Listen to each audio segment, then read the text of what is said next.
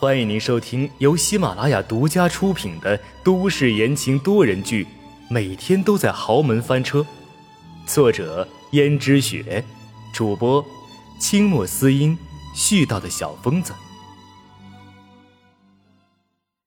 第三百零九章，退出。说完以后。江如雪欣赏的看着江家老爷子一副被刺激以后的样子，欣然走了。而温思思和阎洛北瞬间躲起来。等到江如雪走远之后，温思思才走进来。温思思连忙去看江老爷子，江老爷子又开始猛烈的咳嗽。温思思连忙喊：“爷爷，爷爷，你没事吧？”结果却摸到了江家老爷子一直咳出的血。经过一番抢救，江家老爷子已经气若游丝。而这个时候，本来应该在警察局的江逸轩和不可能出现的轩轩也赶了过来。江逸轩走上前道：“爷爷，你怎么了？”温思思惊讶的问：“你怎么会来这里？”轩轩道：“这得多亏了雷总，经过多方的周旋。”雷总找到了肖主管曾经唆使逸轩走上歧途的录音，后来综合判断，罪魁祸首应该是肖主管，而逸轩则甘愿把江家所有的家产全部拱手让出，赔偿漏税的损失，再加上雷总的周旋，逸轩就被放出来了。反而是肖主管，恐怕这辈子也别想踏出大牢一步了。此时，雷总站在轩轩的身后道：“轩轩。”最后，祝你们幸福。轩轩勉强一笑：“谢谢你，雷总。我知道你心里已经没有我了。可是，我知道你心里只有他。虽然这些天你跟我在一起，装作很亲密的样子，可是每提到江一轩的消息，你总能神情大变。而这一次，你知道他锒铛入狱后，甚至不惜跪下来求我。”我知道你是真心只爱他一个人，那就是江逸轩。就像曾经我爱着雨柔一样，因为雨柔，我恨江家，我恨江家抢走了雨柔，却没有善待雨柔，所以我想让江振东尝尝被报复的滋味。可是我没有想到，我竟然被人给利用了，这个心机婊！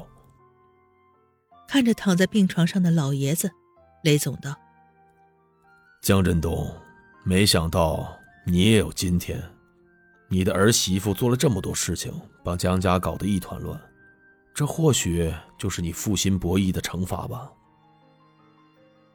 好了，我也消气了，轩轩，我祝你和江一轩幸福，我就先走了。雷总，雷总停住了脚步，轩轩拉着雷总的手道：“雷总，真的谢谢你，我知道。”我对不起你，我辜负了你。你对我这么好，可我心里只有逸轩，我真的觉得对不起你。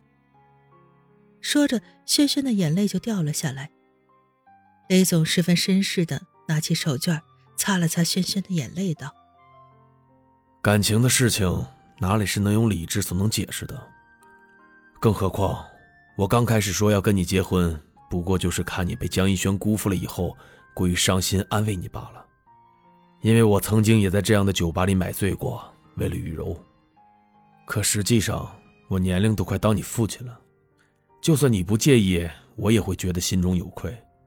你想想，我大你这么多，你要是坚持嫁给我，将来我老了没了，那谁来陪你啊？不会的，不会的，雷总，我欠你这么多，就让我报答你吧，逸轩。可以说心里已经没有我了，我愿意跟你在一起。雷总摇摇头说：“你还年轻，不要做这样冲动的决定。我知道你对我只是亏欠而已，而我对你不过就是有那么一两分同病相怜。我心里最爱的那个女人，也只是雨柔，她才是我心中唯一的妻子。这也是我这么多年不结婚的原因。遇见你时。”我只觉得你可怜，也心疼你跟我当年的处境如此相似，可我知道你也放不下她，我也放不下雨柔，不如就这样吧。说完，雷总头也不回的走了。轩轩怎么喊都没用。轩轩看着江逸轩，江逸轩也看着轩轩。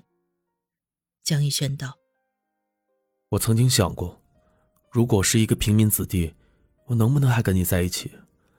如果我并不是什么江家少爷，也不是什么富家少爷，那我是不是可以跟我心爱的女孩在一起了？如果是那样的话，说不定我们两个早已经结婚多年了。轩轩，现在我为了逃脱牢狱之灾，我已经不是什么江家少爷了。”那你对我的心还依旧吗？轩轩抹了一把眼泪道：“逸轩，你知道我等你这句话等了多久吗？自从你跟我说说你爱上温思思以后，我就是在等着你回头，等着你反悔，等着你总有一天会回心转意。毕竟我们那么多年的感情。”你怎么能爱上别人呢？可是，现在真的听到你这句话时，我却觉得我对雷总有诸多的亏欠。为了救出你来，我低声下气的求雷总，甚至在他面前解开了自己的衣服。可是他没有乘人之危，反而无条件的帮了我。而现在又退出成全我们，这反而让我觉得不安。我决定，我要追随雷总。就算他不愿意娶我，我就是给他当佣人也无所谓的。他这一辈子没儿没女，我愿意给他养老。所以，我们已经没有可能了。江逸轩说：“轩轩，难道我们真的没有可能了吗？难道说你心里已经没有我了？”轩轩摇了摇头道：“不，我心里仍然还是有你的位置的。”那位置是不可替代的，毕竟我们那么多年的感情，我怎么能说放下就放下呢？只不过，我现在已经想明白了，爱一个人不是占有，不是非要把对方留在自己的身边，而是希望他幸福一生。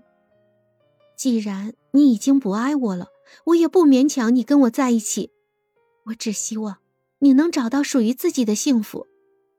其实你说的对。你虽然失去了江家所有的家产，但是你再也没有要继承江家的责任了，也可以做你想做的事情了。你可以跟你想在一起的人在一起了，可以自由自在的活着了，逸轩。而江家的老爷子听说江家的家产都没了，眼神顿时涣散了下去。没有了，什么都没有了。他打拼了一辈子，奋斗了一辈子。甚至还想好了，自己百年之后到底要怎样才能让这份产业继续下去。好了，最后这家产竟然还是没有了，一分都没剩下。